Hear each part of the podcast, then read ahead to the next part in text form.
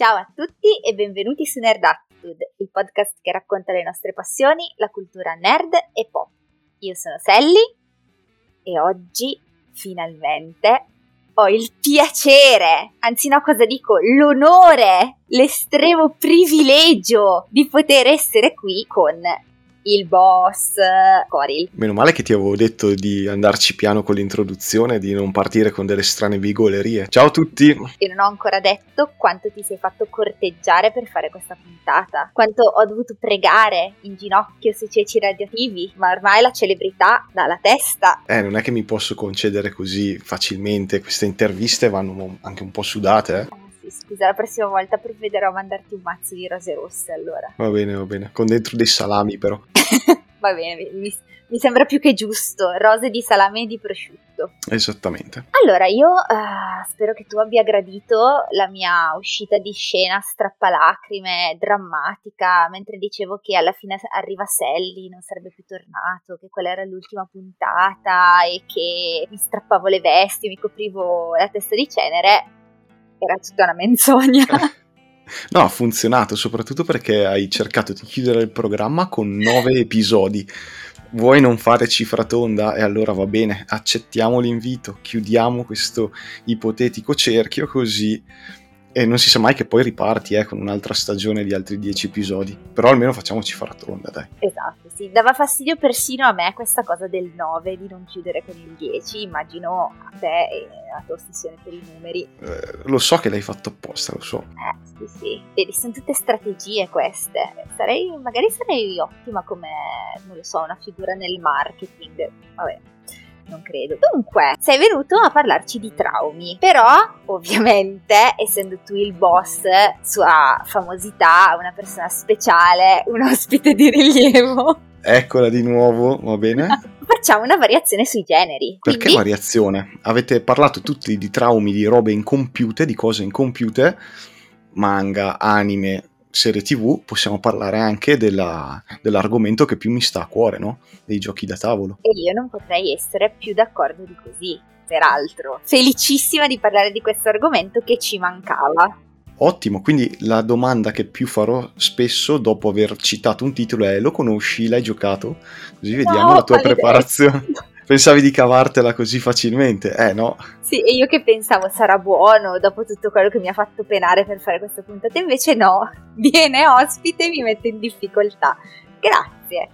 Prego. Dai, inizia. Di che cos'è che ci parli? Mi hai detto che ci parlerai di espansioni che non sono mai arrivate in Italia, giusto? Esatto, allora devo fare due premesse. Prima di tutto che per avere un, una visione un po' più completa, visto che io non sono super appassionato di espansioni dei giochi da tavolo, non sono co- come si dice un completista, non vado a prendere ogni singola uscita legata a un gioco che mi piace, ma seleziono quelle che più mi interessano. Quindi per avere una panoramica un pochino più estesa ho chiesto aiuto a una community, la più grande community italiana di, di giocatori, la Tana dei Goblin. Quindi ho aperto un topic sul loro forum e ho discusso un po' con gli altri rispetto alle espansioni dei giochi. La seconda eh, premessa è questa: quando un editore porta per, in un paese minore per il mondo dei giochi da tavolo come l'Italia un gioco, fa una tiratura, diciamo mille, duemila, cinquemila, diecimila copie. Di norma la stima che, che poi fanno per le espansioni è che la tiratura della singola espansione sarà all'incirca un quinto, un sesto, un settimo della tiratura del gioco originale. Quindi se un gioco che ha un discreto successo tra i giocatori, parliamo di cinquemila copie, la sua espansione sarà mu- inferiore alle mille e quindi diventa poi difficile andare a, a portarla sul mercato perché non è molto redditiva. E quindi ai giocatori italiani si sommano traumi su traumi di bei giochi che però non vedranno mai eh, le, spas- le espansioni tradotte in italiano. Quindi... terrificante. Terrificante assolutamente, perché non, eh, magari riesci a trovare il regolamento tradotto amatorialmente su internet, ma tutte le carte, per esempio il testo sulle carte, quello devi, eh, devi giocarlo in, in lingua originale, che può essere francese, tedesco, inglese o... Cine. No, dai, la maggioranza dei giochi almeno li trovi in inglese o addirittura potresti pensare di farti te tutta, eh, tutto il mod, la personalizzazione, quindi ti vai a stampare carta per carta tutti i testi e poi te li incolli sopra oppure li inserisci all'interno delle bustine. Oppure trovi un'anima buona che lo fa al posto tuo e preghi perché lo faccia. Anche c'è chi usa per esempio i figli e le figlie. Eh, non è male però, eh. Guarda che è il giusto sfruttamento, è molto istruttivo devo dire, la precisione, imparare le lingue, vedi? Te recentemente hai giocato a un gioco per cui ho fatto questo che è eh, Lords of Waterdeep, dove l'ho tutto italianizzato, scaricandomi tutte le carte da, da internet, stampato, ritagliato e così via, imbustato, perché alcuni dei giocatori non, è, non conoscono bene l'inglese e avrebbero fatto eh, fatica a giocarlo. Sì, santo Coril, hai fatto un ottimo lavoro in effetti. Effetti, e ci hai permesso di giocare a quel bel gioco. Quindi le due premesse sono: hai scomodato la Tana dei Goblin eh sì. per avere le giuste informazioni. Bene, giusto così, giusto che ci aiutino a mandare avanti questa puntata. E eh, la seconda appunto era sulla tiratura. Ma tu mi hai detto, non sei così fanatico del raccogliere tutte le espansioni, prendi solo quelle che ti interessano. Non ti dà estremamente fastidio avere una serie incompleta? Cioè io impazzirei. No, in realtà no, non è, non è una... Appunto te l'ho detto, non sono un completista, non mi interessa o... mi colpisce particolarmente l'espansione, è un po', per esempio io ho alcuni, alcuni manga, ho soltanto alcuni numeri che mi, che mi sono particolarmente piaciuti o il primo numero per sapere com'è l'inizio della storia così e poi non, non, non ne ho presi altri. Quindi sei Sheldon Cooper ma solo in parte, non, non completo, uno Sheldon Cooper incompleto. Sì, mi manca tutta la parte di quello essere super intelligente. Ma no, non è vero. Sai benissimo che non è così, ma non ti farò altri complimenti. Quindi vuoi parlarci della prima espansione? Sì, allora per, per cominciare vorrei parlarvi degli L C G, i Living Card Game, che sono dei giochi in cui tu prendi la scatola core eh, per cominciare a giocare, che contiene tutto il necessario per fare delle partite eh, diciamo intere oppure comunque che ti danno un assaggio del gioco che poi eh, in modo che tu lo possa valutare nella maniera più diciamo completa possibile con una spesa minima. E poi ogni mese es- escono dei pack, dei pack di espansione e poi di tanto in tanto, tipo una o due volte l'anno, anche delle espansioni un pochino più corpose. Queste sono tutte carte dove il regolamento è bene o male è costante, ma c'è una marea di testo all'interno. Se a un certo punto l'editore comincia a ritenere non profittevole pubblicare il gioco, smette di pubblicare le, i pack eh, in italiano. Quindi la casa madre americana, diciamo, continua e invece eh, in Italia rimani orfano. È, è il caso, per esempio, del Signore degli Anelli L C G oppure di Star Wars L C G. Mancano interi cicli di pack, perché i pack sono divisi in cicli eh, di, di norma tipo di sei pack o cose così, e purtroppo a un certo punto non eh, smettono di farli e, ed è uno dei grossi dei, gro- dei grossi gap all'interno del mondo delle espansioni. Cioè, quindi ti faccio due domande: quanto influisce questo sul gioco? Cioè avere solo un ciclo e non i successivi, quanto ti guasta l'esperienza di gioco? Allora, non ti guasta l'esperienza, però non puoi arricchire il gioco e in più ti ritrovi con un problema eh, di fondo, e cioè le parole chiave.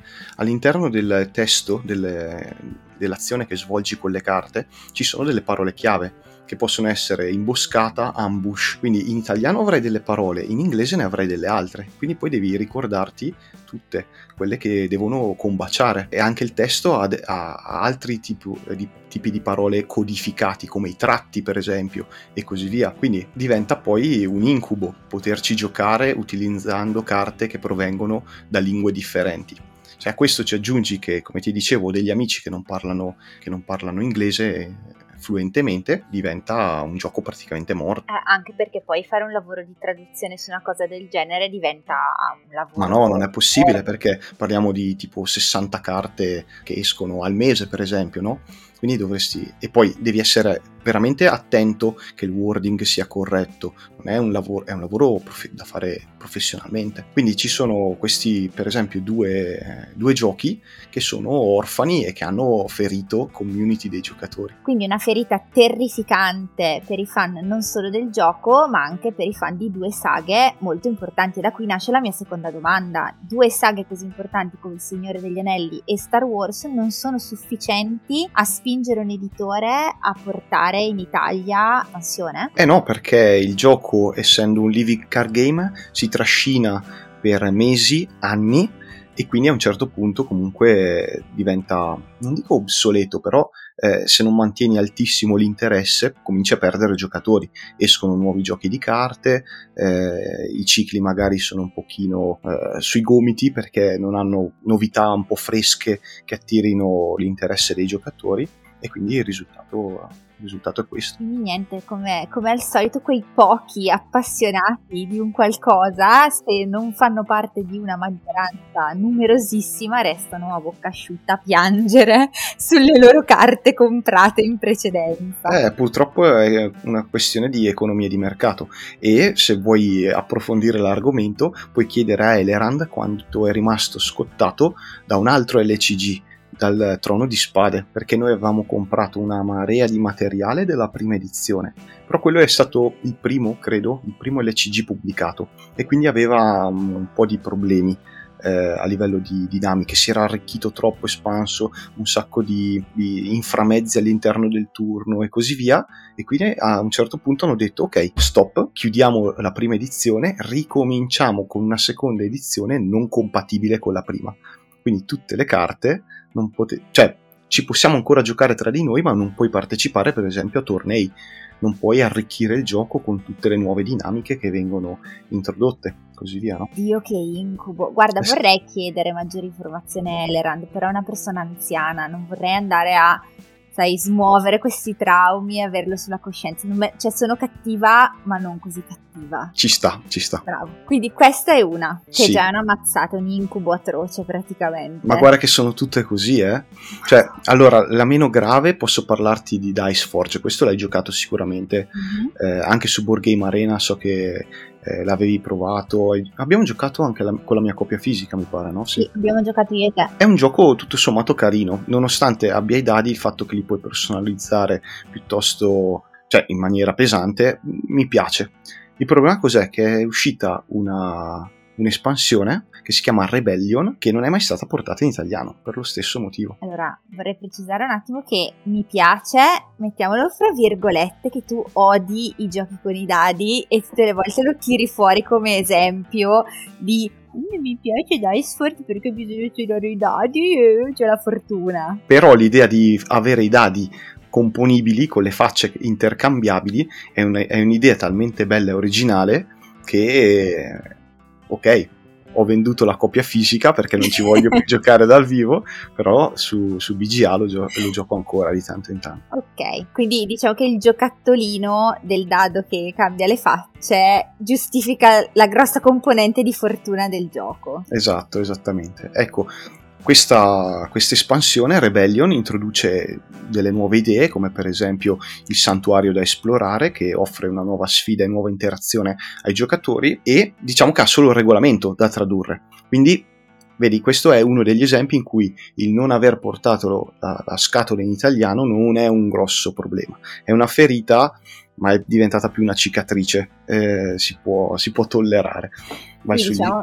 che puoi risolverla, insomma. Esatto, vai su qualche store straniero magari e ti procuri, e ti procuri la copia. Ma quanto, in, cioè quanto è legato alla lingua, non mi viene il termine corretto, è dipendente, ecco, dalla lingua un'espansione per Dice Forge? No, non è, non è per nulla dipendente, è questo mm. appunto che ti dicevo, non puoi avere la scatola in italiano con il regolamento, con il retro della scatola, che anche qua poi possiamo aprire delle, delle finestre, delle ferite anche su queste cose, quindi il, il ciclo non sarà mai completo nella stessa lingua. però puoi rifarti su altre, perché ad esempio non è stato tradotto il, il titolo. Già se avessero tradotto il titolo del gioco con, ita- italianizzandolo sarebbe stato un disastro, no? Perché avevi le scatole diverse. Diciamo quindi... che così più o meno te la cavi. Esatto, sì sì. Anche se i più pignoli soffriranno immensamente nel loro esatto. cuore. Poi uno ci sono... Come... Vai, eh, scusa. No, dicevo, uno come Kurz probabilmente non sarebbe sopravvissuto. Esattamente. Ci sono delle case editrici che, per esempio, personalizzano il, il dorso delle carte. Quindi, ah. per esempio, un altro, de... un altro dei giochi eh, che più hanno ferito i giocatori un po' American, un po', diciamo... Eh, sì, è, è quasi un party game, si chiama Smash Up. È stato portato in Italia da una casa editrice che ha cambiato tutti i dorsi delle car- carte e invece del logo del gioco ci ha messo il suo logo, solo che non ha portato tutte le... risultato, tu devi imbustare tutto in buste opache, altrimenti non puoi giocarlo perché non puoi mescolare le carte nella maniera corretta. E questi si chiamano criminali a casa mia. Eh sì, sì, sì, sono, sono odiati per varie manovre. Potrebbe sovvenirmi un nome, ma non lo farò. Ehm... Poi, quindi andiamo... Allora, questa ha fatto male, ma non così male. Cioè, dai, qua si sopravvive, nel senso che, tranne questi che cambiano i dorsi, che sono dei pazzi furiosi e probabilmente devono girare con la scorta, eh, nel caso di Dice Forge, bene o male puoi riuscire a... Assolutamente sì, un giocatore navigato si procura le espansioni all'estero, quindi non è una ferita così, così profonda, diciamo. E vuoi sentire invece una veramente cattiva? Ho tanta paura, tanta paura. Sempre per chi gioca dei giochi eh, scontri uno contro uno, un po' American e così, ne, ce n'è uno particolarmente carino che si chiama Unmatched, ok? Mm. E propone degli scontri eh, completamente folli, quindi potresti avere Alice nel Paese delle meraviglie, Alice che affronta Robin Hood, il Bigfoot che affronta Jack lo Squartatore e così via. Fantastico. Sono uscite tante scatole e, e, e parecchie sono arrivate in Italia, ma c'è un problema. La casa editrice originale ha preso soltanto per la sua nazione i diritti per le scatole Marvel di Buffy l'ammazzavampiri, Jurassic Park, Bruce Lee e così via. Quindi queste non potranno mai essere localizzate in altre nazioni, nemmeno in Italia. Cioè, ma casa editrice infame per te solo l'ame, ma perché? Eh beh, perché prendere la licenza worldwide costa, costa tanto. E quindi loro si sono preoccupati solo di un determinato mercato. Cioè, spietati. Spie- spietati, cioè, assolutamente spietati, sì. Degli assassini spietati. Ma scusa, ma loro comunque comprando la licenza worldwide, vendendo poi nelle altre nazioni, non avrebbero un rientro maggiore? Un eh, rientro s- maggiore? Sì, però in questo caso poi dipende anche come vengono gestite le, le stampe, per esempio. Magari perdono il controllo perché sono, li, li danno in licenza e quindi sono, lo stampatore sarebbe un altro. Non lo so, non sono entrato così in dettaglio sull'argomento. Il problema però per i giocatori resta, quindi l'unica cosa qua è impararsi bene l'inglese. Mamma mia, davvero, cioè immagino poi un, un giocatore che gioca un gioco del genere è molto legato al personaggio e all'ambientazione, perché quello fa, fa tantissimo. Non avere pacchetti come la Marvel, che è così amata e così popolare, è una mazzata fra capocollo. Eh sì, sì, sì, assolutamente. È uno dei grandi rimpianti per, per i giocatori questo. C'è gente che sta ancora piangendo in camera sua. Sì, probabilmente il, il forum della Tana sta lacrimando sotto alcuni posti. E tu gli hai risvegliato queste ferite per il bene della puntata. Che bella persona. Hai visto? Proseguiamo, ne vuoi sentire Vai. Delle altre? Sì, sì, tutto re. Ok, c'è un gioco che ti ho proposto, ti ho detto, questo secondo me ti piacerebbe, ma non l'abbiamo ancora giocato. Mm-hmm. Che si chiama Clank. Si tra... L'ambientazione è il tipico party, anzi diciamo che sono più party di eroi che scendono nelle segrete di... in un dungeon e devono andare a recuperare delle reliquie e poi devono fuggire prima che il drago le... se li pappi, se li mangi, diciamo una, una cosa così. Quindi la meccanica ba- di base è un deck building, tu hai delle carte in mano e le usi per comprare altri avventurieri che si aggreghino al tuo party e le, e le spendi anche per, per esempio, combattere mostri, addentrarti sempre in, più in profondità sulla mappa eh, in questo dungeon arrivi a prendere delle reliquie, crei il tuo bottino e poi devi tornare in superficie. La peculiarità di questo gioco è che ci sono appunto questi, questi cubetti, questi che, che fanno clank, come sarebbe il, il titolo del, eh, del, del gioco, no? Cioè sono il rumore che tu fai nel dungeon. Più rumore c'è, più il drago è portato a svegliarsi, si arrabbia e decide di, di salire in superficie. Okay. In più, il primo giocatore che esce dal dungeon innesca un, uh, un timer che dura soltanto tre turni, per cui anche tutti gli altri devono essere fuori dal dungeon. Oh, ma perché... Esatto, è piuttosto ansiogeno e divertente. Ne sono state fatte delle espansioni, perché a un gioco del genere a un certo punto devi inserire nuovi tabelloni, per esempio, nuovi personaggi, cioè nuove carte che arricchiscano il deck building e così via. E in più ci puoi fare anche delle, degli stand alone, come per esempio hanno fatto Clank, Clank in Space, Clank in Space, cioè okay, ambientato nello spazio. E guarda te se la casa editrice riesce a portare tutte le espansioni in italiano. No. Ovviamente no. Ce ne sono alcune, per esempio io mi sono eh, ho comprato eh, quella mh, negli abissi, quindi mm. una versione eh, sott'acqua, però eh, ne mancano tante altre, e anche questa ovviamente ferita aperta per i giocatori. Allora, innanzitutto dobbiamo giocare a questo gioco, che sì, adesso vi ricordo che mi hai proposto e non ci abbiamo ancora giocato perché ci dobbiamo giocare, ma detto questo è una crudeltà, cioè se tu decidi di portare in Italia un deck building, cioè, sai che poi dovrai portare le espansioni, c'è cioè, proprio una tipologia di gioco che lo richiama, cioè già solo le carte per arricchire il party sono fondamentali, altrimenti dopo un po' che giochi, cioè sono sempre quelle, bene o male. Eh, purtroppo però se non è redditizio eh, la casa editrice, cioè non so, o si va a fare un sit-in eh, sotto la sede della casa editrice per convincerli, altrimenti eh, per loro non ne vale la pena. Se le scatole vendute sono soltanto cinquecento seicento, che... Ma andiamo fiaccole alla mano, io non aspetto altro. Cioè passiamo da loro e poi passiamo anche da Netflix, che sai che c'è una piccola diatriba. Cioè, però anche qui non mi spiego, è una ferita aperta, quindi sicuramente anche nella, nella chat della Tana ne avrai parlato e, e gente eh, avrà pianto, av- avrà urlato allo scandalo. Com'è possibile che le vendite n- non siano così alte da giustificare un- una traduzione? Eh, perché, come ti dicevo, il mercato italiano è estremamente contenuto. Cioè, magari nei gruppi Facebook possiamo anche trovare che ci sono Eh, ventimila, trentamila, quarantamila iscritti in certi gruppi, però questi sono un po' le persone più addicted rispetto al hobby, no? Sono anche quelle che magari ti ritrovi per lo più a Play Modena o in altre, eh, in altre fiere.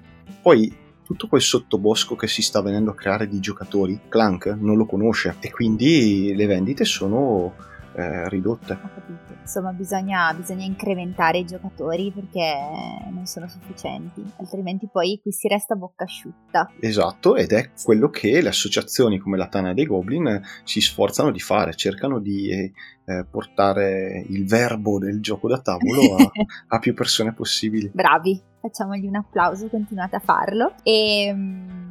so che sicuramente avrai altre mazzate da darci, immagino. Ma ciao, posso continuare per tutto il pomeriggio. No, allora, uno dei prin- un'altra delle principali, in questo caso possiamo dire sì, ambientazioni, filoni, eh, sono quelle di Terrenaut. Allora, Terrenaut è un, eh, un mondo fantasy eh, che è stato creato dalla Fantasy Flight Games, eh, direi all'incirca venticinque anni fa, una roba del genere. E sul quale è, è diventato, cioè ha una sua storia anche abbastanza complessa, e su, sulla base di questa ambientazione sono stati fatti direi una quindicina di giochi più o meno, ok?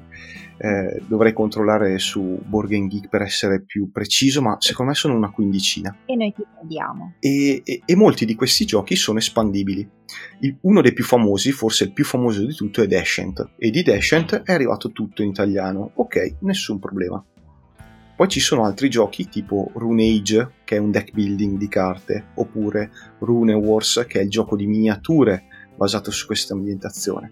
Oppure c'è anche Runebound, che è veramente un gioco, anche questo qua, non ho una copia, ma se riesco a trovare qualcuno che me la presta dobbiamo assolutamente farci una partita. Eh, sono tutti dei giochi che hanno bisogno di espansioni per continuare a vivere e purtroppo le vendite non hanno eh, confermato la cosa e quindi non sono arrivate tutte le espansioni. Giusto per farti per due parole su questi giochi. Allora, Rune Wars è il gioco di miniature, non so se conosci Warhammer Fantasy Battle, ecco, questo è la versione Fantasy Flight Games di un gioco eh, di miniature tre D, modellini che si muovono su un tavolo con eh, elementi scenografici e così via, in cui i giocatori compongono i loro, i loro eserciti spendendo una quantità di punti eh, decisi all'inizio, ok? Okay. Quindi una sorta dec- di fantacalcio delle miniature? Qualcosa del genere, se per i nostri ascoltatori non, non molto avvezzi ai giochi da tavolo possiamo descriverla così. In questo, in questo caso non si fa un'asta, ma ogni giocatore in base alla sua fazione decide come comporre il suo esercito. Mm-hmm. Lo si schiera e poi ci si rimbalza la palla a turno, lo si muove, si fanno le proprie azioni e si combatte. Okay. Ogni esercito ha dei, delle espansioni per arricchirlo, cioè tu hai un set base e poi puoi comprare altri cavalieri, altre bestie, altri personaggi e così via. A un certo punto però l'entusiasmo sul gioco scema e il risultato è che le espansioni continuano a uscire in inglese per esempio, ma non in italiano. Eh, purtroppo questa è la vita. Il fastidio, il fastidio. Però se da questo punto abbiamo miniature, eh, magari qualche mazzo di carte, dadi e il regolamento, dall'altra parte, in Runebound, invece abbiamo una marea di carte con testo sopra. Perché com'è questo gioco? Mappa esagonata con, che mostra dei territori, un mondo fantasy. Che mi piace. Location da esplorare e ognuno di noi ha un personaggio che deve andare in giro per questo mondo a esplorare le location, eh, diventare sempre più potente, migliorare le sue skill, trovare sempre nuove, nuove armi, eh, andare nelle città e così via, nei dungeon e, e fare missioni. Ovviamente tutto questo è spiegato sulle carte, cioè ogni arma è una carta, ogni skill è una carta. Puoi immaginare che se met- smetti di, eh, di tradurre le, le espansioni in un gioco come questo, automaticamente per chi non parla molto bene l'inglese diventa impossibile giocare, e ovviamente l'hanno fatto. Grazie, grazie mille per averci fatto questo bel regalo. Eh, diciamo che le cose sono due: o qui si aument- si tirano fuori i soldi e si inizia a smettere di comprare cibo, Uh, vestiti, riscaldamento anche riscaldamento, luce, cose superflue, e si comprano giochi da tavolo, che mi sembra un investimento molto migliore, o si impara l'inglese. È l'unica, è l'unica. Eh già.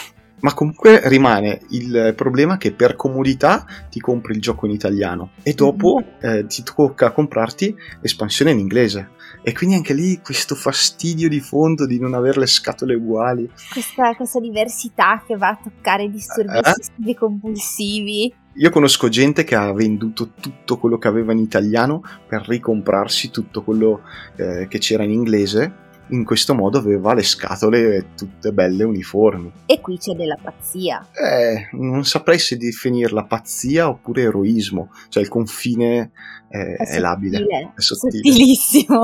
Eh, anche io sono confusa, eh. ti dirò, ti dirò che sono un po' confusa. Però eh, se uno pensa che eh, non avere una serie, un film che proseguono è definitivo, nel senso che o te lo giri tu e ti inventi come va avanti e lo reciti tu, il tuo gatto, i tuoi peluche, o te ne fai una ragione, qui quantomeno hai una possibilità di giocarci. Faticosa, ti costa molta fatica, però ce l'hai. Però che fastidio. Eh sì, è più quello. Avercela eh. lì, cioè il fatto di avercela lì e non poterla avere comoda nella tua lingua e vedere tutte le altre nazioni che ti fanno il ballettino del siete italiani, vi arrangiate. Ma scordate eh. che i francesi le hanno.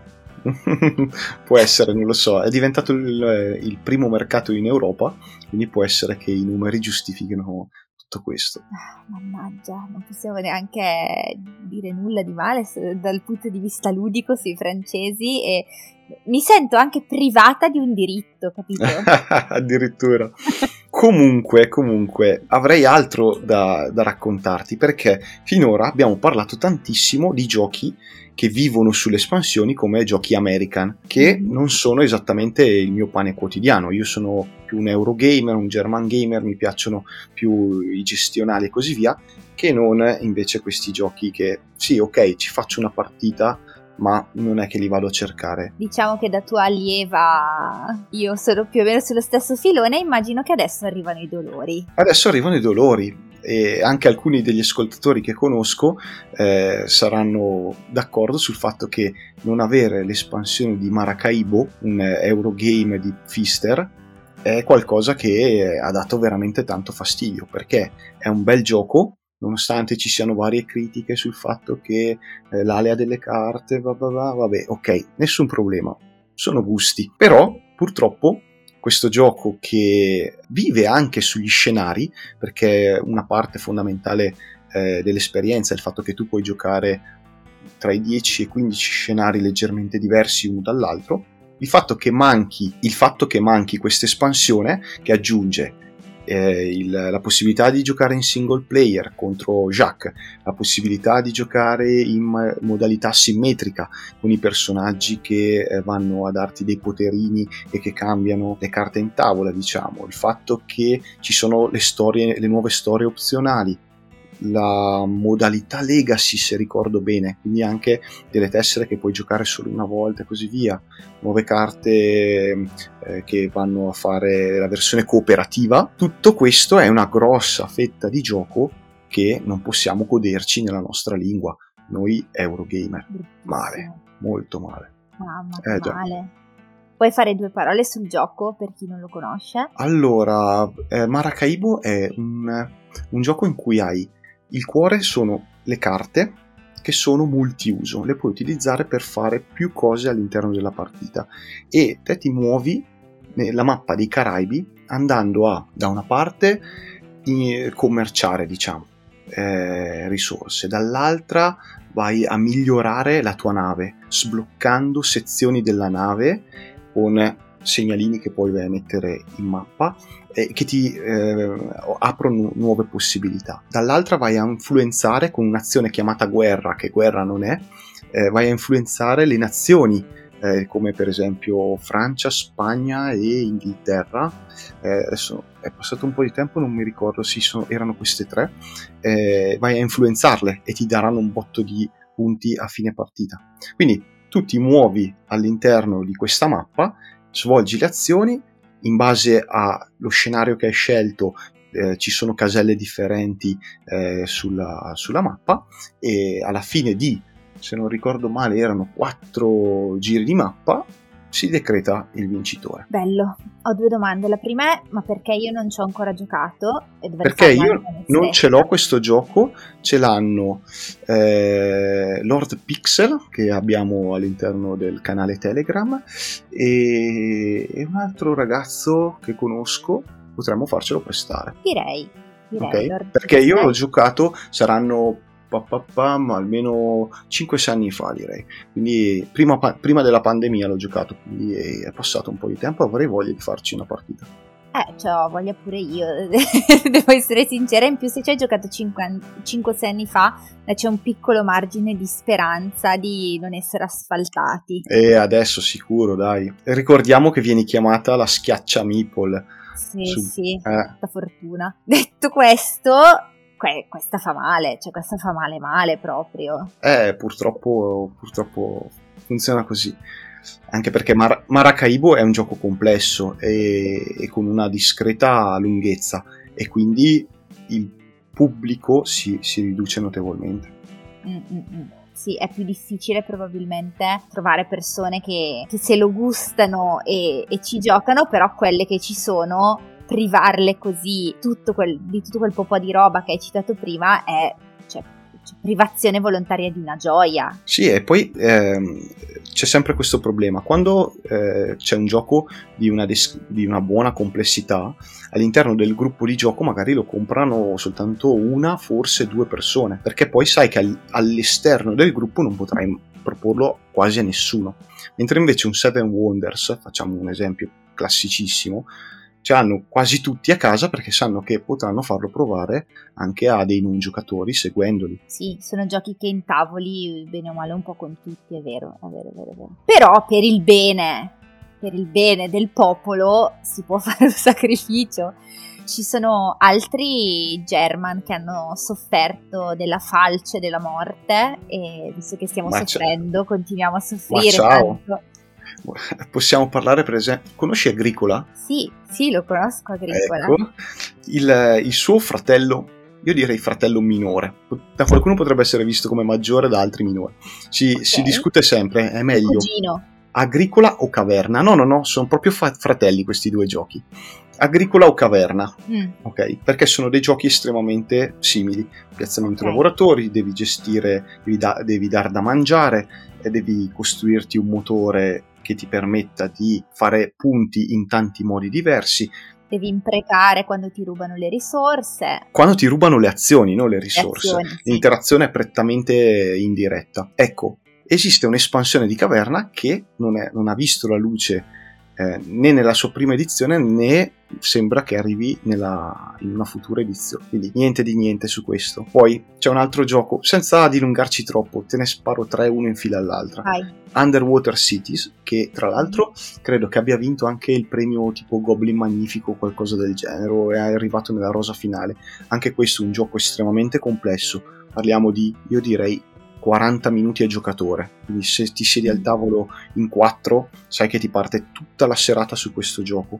Anche qua c'è un, un'espansione Eh, che mi dicono, perché io non l'ho provata, essere molto molto bella, purtroppo non è stata tradotta. Anche in questo caso hai un gioco che avrebbe bisogno di, di supporto in questo, in questo termine, in questi, per quanto riguarda le carte. Mm. L'ultimo che ti voglio citare è Food Chain Magnate, mm. che è un gioco della Splotter, quindi un gioco estremamente ricercato per quanto riguarda le meccaniche, in cui devi gestire una tua catena di fast food. Mm. È arrivato dopo anni in italiano, ma purtroppo le quantità non permettono di tradurre la sua espansione. Certo, i giocatori navigati possono andare su BoardGameGeek e trovare tutto il materiale che dei santi hanno tradotto in italiano, ma non è la stessa cosa. Non è la stessa cosa. Che, se non sbaglio, eh, è la stessa cosa che eh, abbiamo dovuto fare per Prêt-à-porter. Anche quello non c'è in italiano, o sbaglio? Non c'è in italiano, ma quello proprio non esiste in italiano. Non è mai arrivato il gioco e quindi c'è un, eh, un'anima pia che ha tradotto il regolamento e ce lo siamo giocati in inglese, con le carte in inglese. Per fortuna, bene o male, al tavolo eravamo tutti eh, indipendenti sulle, sulle, sulle carte. Poi, vabbè, poi Prêt-à-porter ha questa particolarità che sono tutte sui display già visibili e quindi prima di cominciare il turno gli si dà una letta tutti insieme se hai il dubbio su un termine della carta. Sì, sì, non era, non era così complicato comunque da tradurre anche come termini. Però vedi, non, non privano solo delle espansioni, volendo vedere si potrebbe vedere anche tutti i giochi meravigliosi che ci sono in giro che qui poi non arrivano, sempre perché probabilmente il mercato ha, ha questa minore richiesta, insomma. Esattamente, esattamente. Poi ci sono anche... C'è anche una brutta abitudine italiana per cui se un gioco lo trovi a cinque euro di meno nella sua versione inglese tedesca, te lo vai a comprare eh, magari su Amazon Germania o su Philibert, da Philibert in Francia e così via, che fanno le, tra- le spedizioni internazionali, e pur di risparmiare una manciata di euro non aiuti il mercato interno. No. Anche questo eh, questa è una cattiva abitudine di noi italiani, per esempio, che non va assolutamente bene. Non si fa, cattivi giocatori, prendete i giochi nella nostra lingua che poi non ce li traducono, e quelli di noi che non sanno l'inglese piuttosto che il tedesco e il francese immagino siano già più complicati, devono piangere lacrime di sangue per poterci giocare. Eh già, è così. Ma dai, chiudiamo il capitolo giochi da tavolo perché abbiamo già fatto una panoramica da quanto? quaranta, cinquanta minuti forse, una roba così.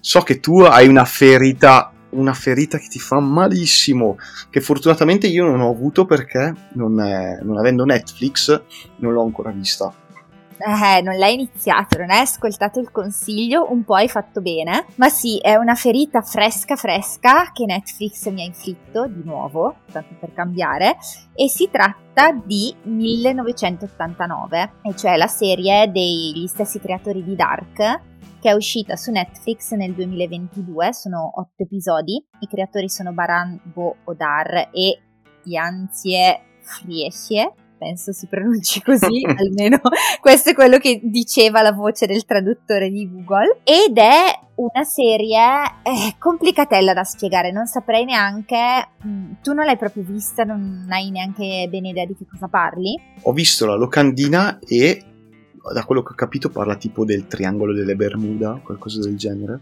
Non proprio, cioè il triangolo delle Bermuda no, non c'entra. Ah, non c'entra, ok. Mi sembrava no. di aver letto qualcosa eh, in proposito, navi che compaiono, scompaiono, triangolo delle Bermuda. Però c'entrano i triangoli, c'entrano le navi. Ah, non, ok, va non bene. Lo specifico triangolo, diciamo. Ecco. Ok. È, è difficile da posizionare anche in una categoria perché potrebbe essere fantascienza, come drama, come horror. È un po' complicato davvero da localizzare, però è, è una serie che a me è piaciuta tantissimo, per farla molto breve, perché la trama è estremamente complessa e complicata, un po' come quella di, come quella di Dark, è, è parecchio incasinata. In quanti episodi si è sviluppata? Si è sviluppata in otto episodi.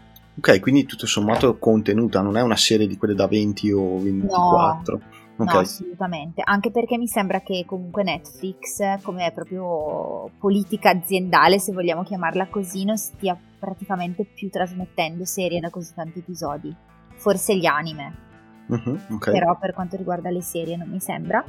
E è appunto il milleottocentonovantanove e il Kerberus, che è una nave piena di migranti di varie nazionalità, peraltro serie da guardare assolutamente in lingua originale perché gli attori recitano nella loro lingua madre, quindi migranti Forse. spagnoli, eh certo. parlano spagnoli, francesi francese, eccetera, e è un particolare secondo me fighissimo, eh, molto bello.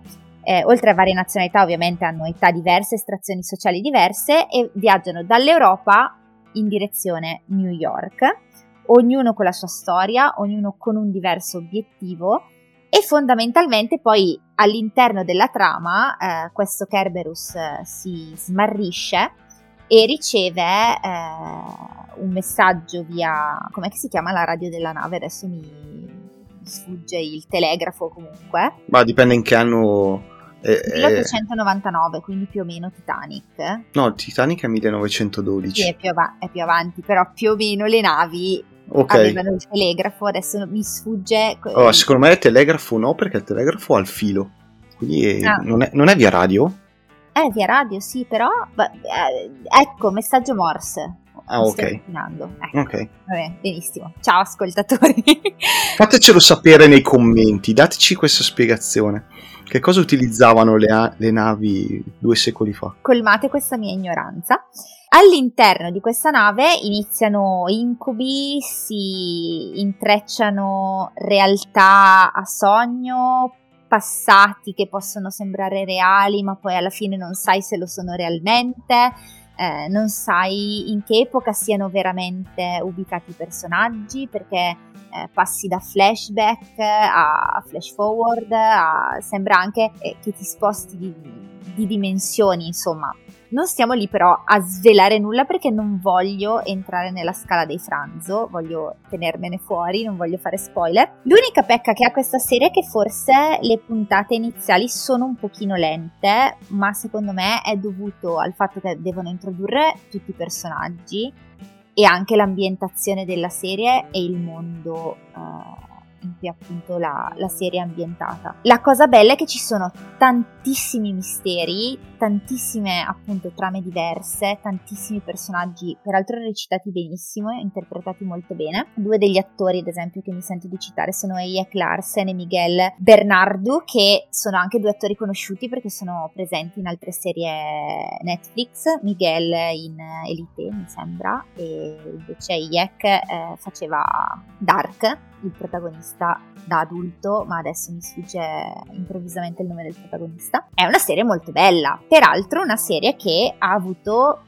tantissimo seguito fin da subito, perché è entrata subito nella top dieci delle, dei prodotti più visualizzati su Netflix e aveva un seguito di fan particolarmente alto. Mm, alcune curiosità sono che è la serie che ha avuto il finanziamento più alto in assoluto da parte della German Motion Picture Fund, che è un finanziamento di dieci milioni di, di euro, quindi un budget particolarmente alto, e le riprese sono state fatte pochissimo sia in interno che in esterno, ma sono state fatte quasi tutte dai Babelsberg Studios, sopra praticamente questo palcoscenico con un pavimento rotante, con uno sfondo L E D, e sono stati fatti utilizzando eh, l'Unreal Engine, che è un motore grafico utilizzato per i videogiochi. Di sicuro ne hanno già parlato anche Donny e Coril, no, Donny e, e Corso, Corso, sì. Coril sei tu, in una delle loro puntate. Peraltro è candidato ai Critics'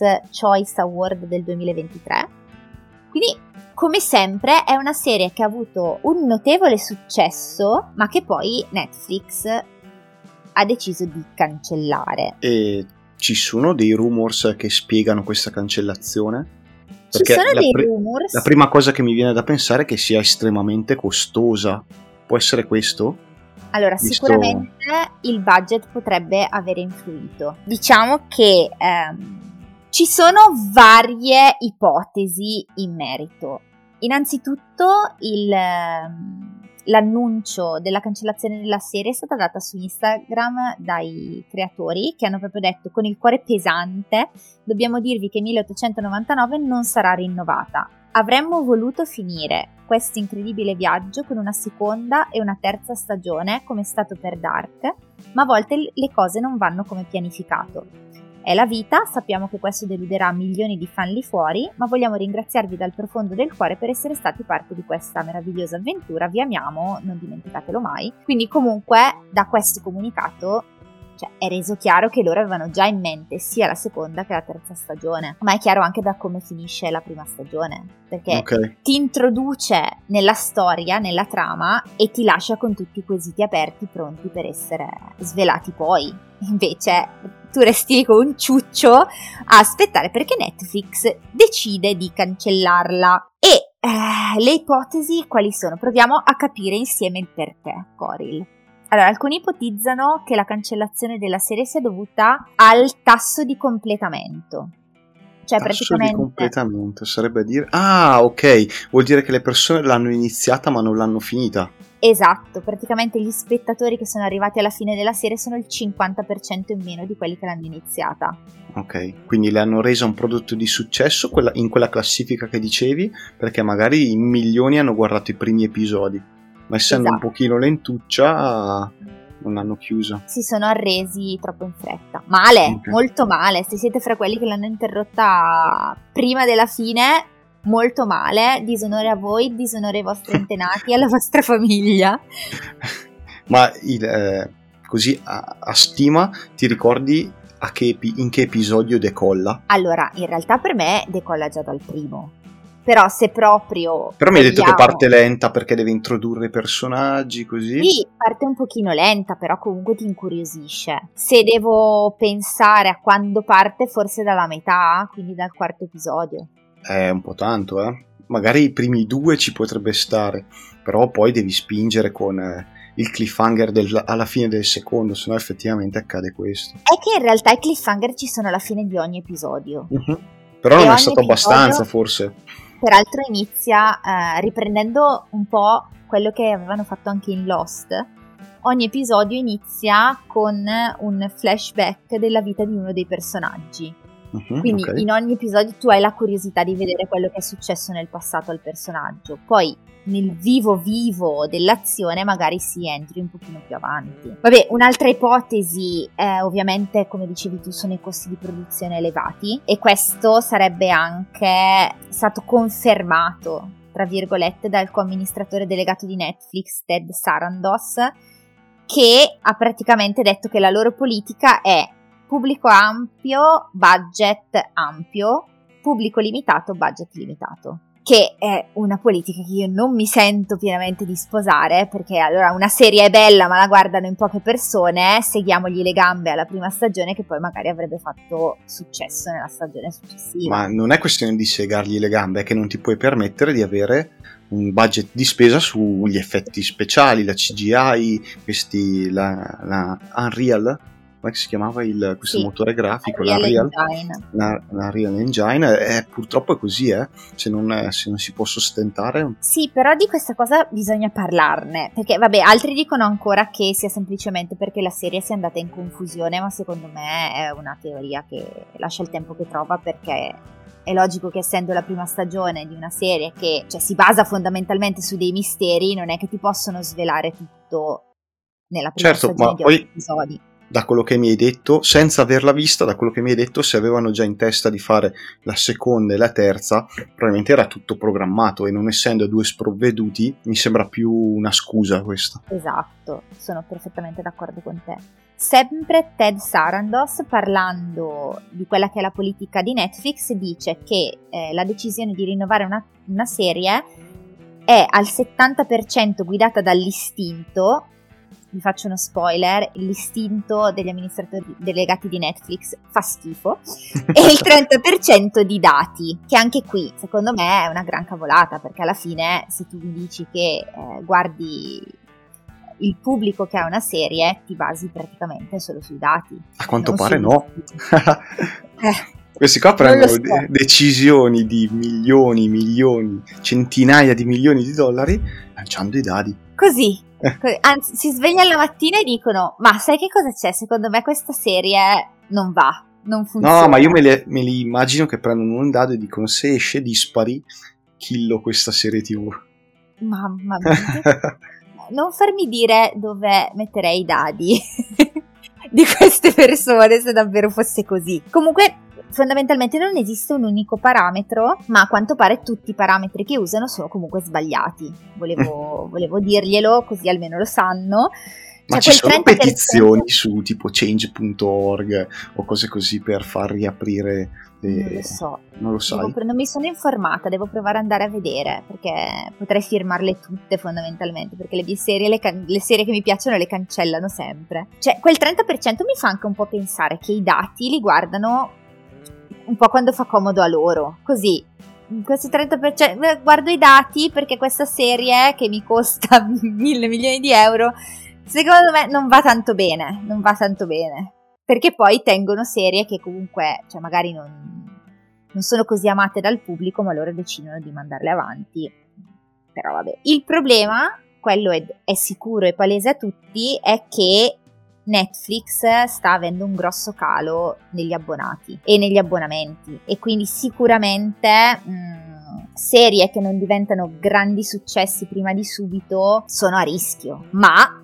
Non so se sei d'accordo con, te, con me, ma dare il ben servito a un contenuto senza neanche dargli il tempo di farsi un seguito, comunque il beneficio del dubbio, non è così lungimirante. Cioè, più lungimirante una talpa con la cataratta. Cioè, ma nel non senso... lo so, eh, perché adesso mi hai fatto venire in mente un parallelo col mondo dei giochi da tavolo.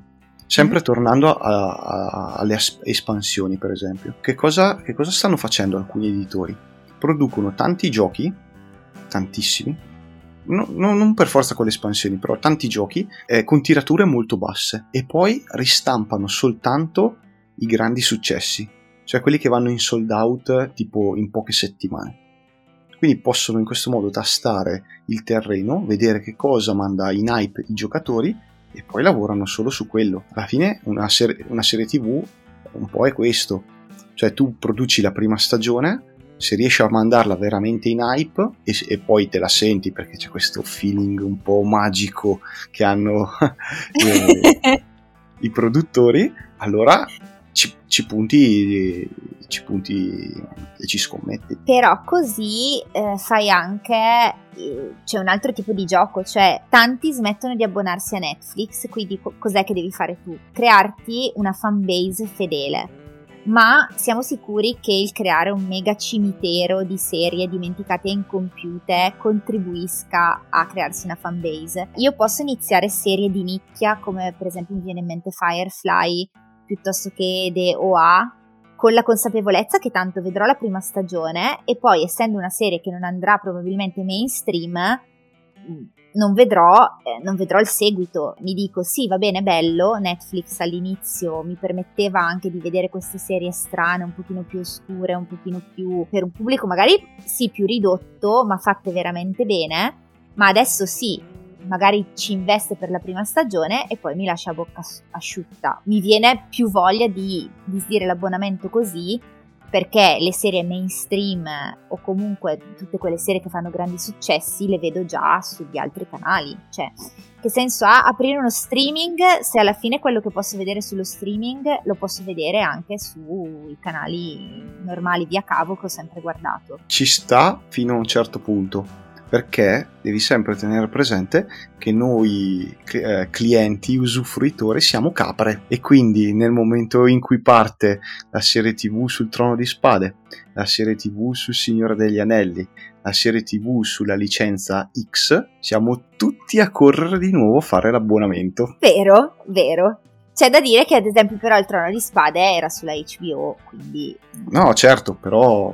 Capisci che nel mondo i distributori alla fine non sono, non sono tanti, no? E quindi eh, eh, corri di nuovo a fare l'Amazon Prime Video, il Netflix, il Disney Plus e così via.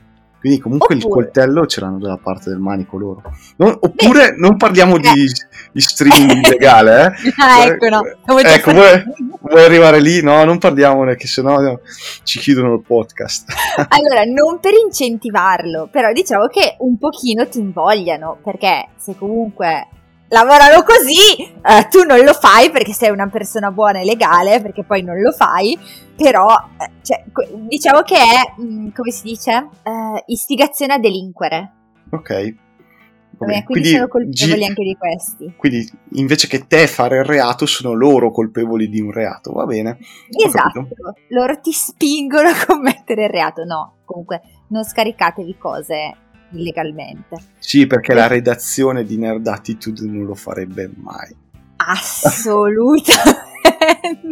Detto questo, direi che abbiamo parlato uh, un bel po'. È la puntata più lunga in assoluto di Alla fine arriva Sally. Non avevo dubbi, perché per parlare di giochi da tavolo sapevo che poi non avremmo avuto un freno. Ne parlerei ancora. Oh, mai dire mai, possiamo sempre fare la parte due, visto che ormai hai sciolto le briglie, ti sei concesso, puoi sempre tornare. No, non credo, continuerò a fare il prezioso adesso.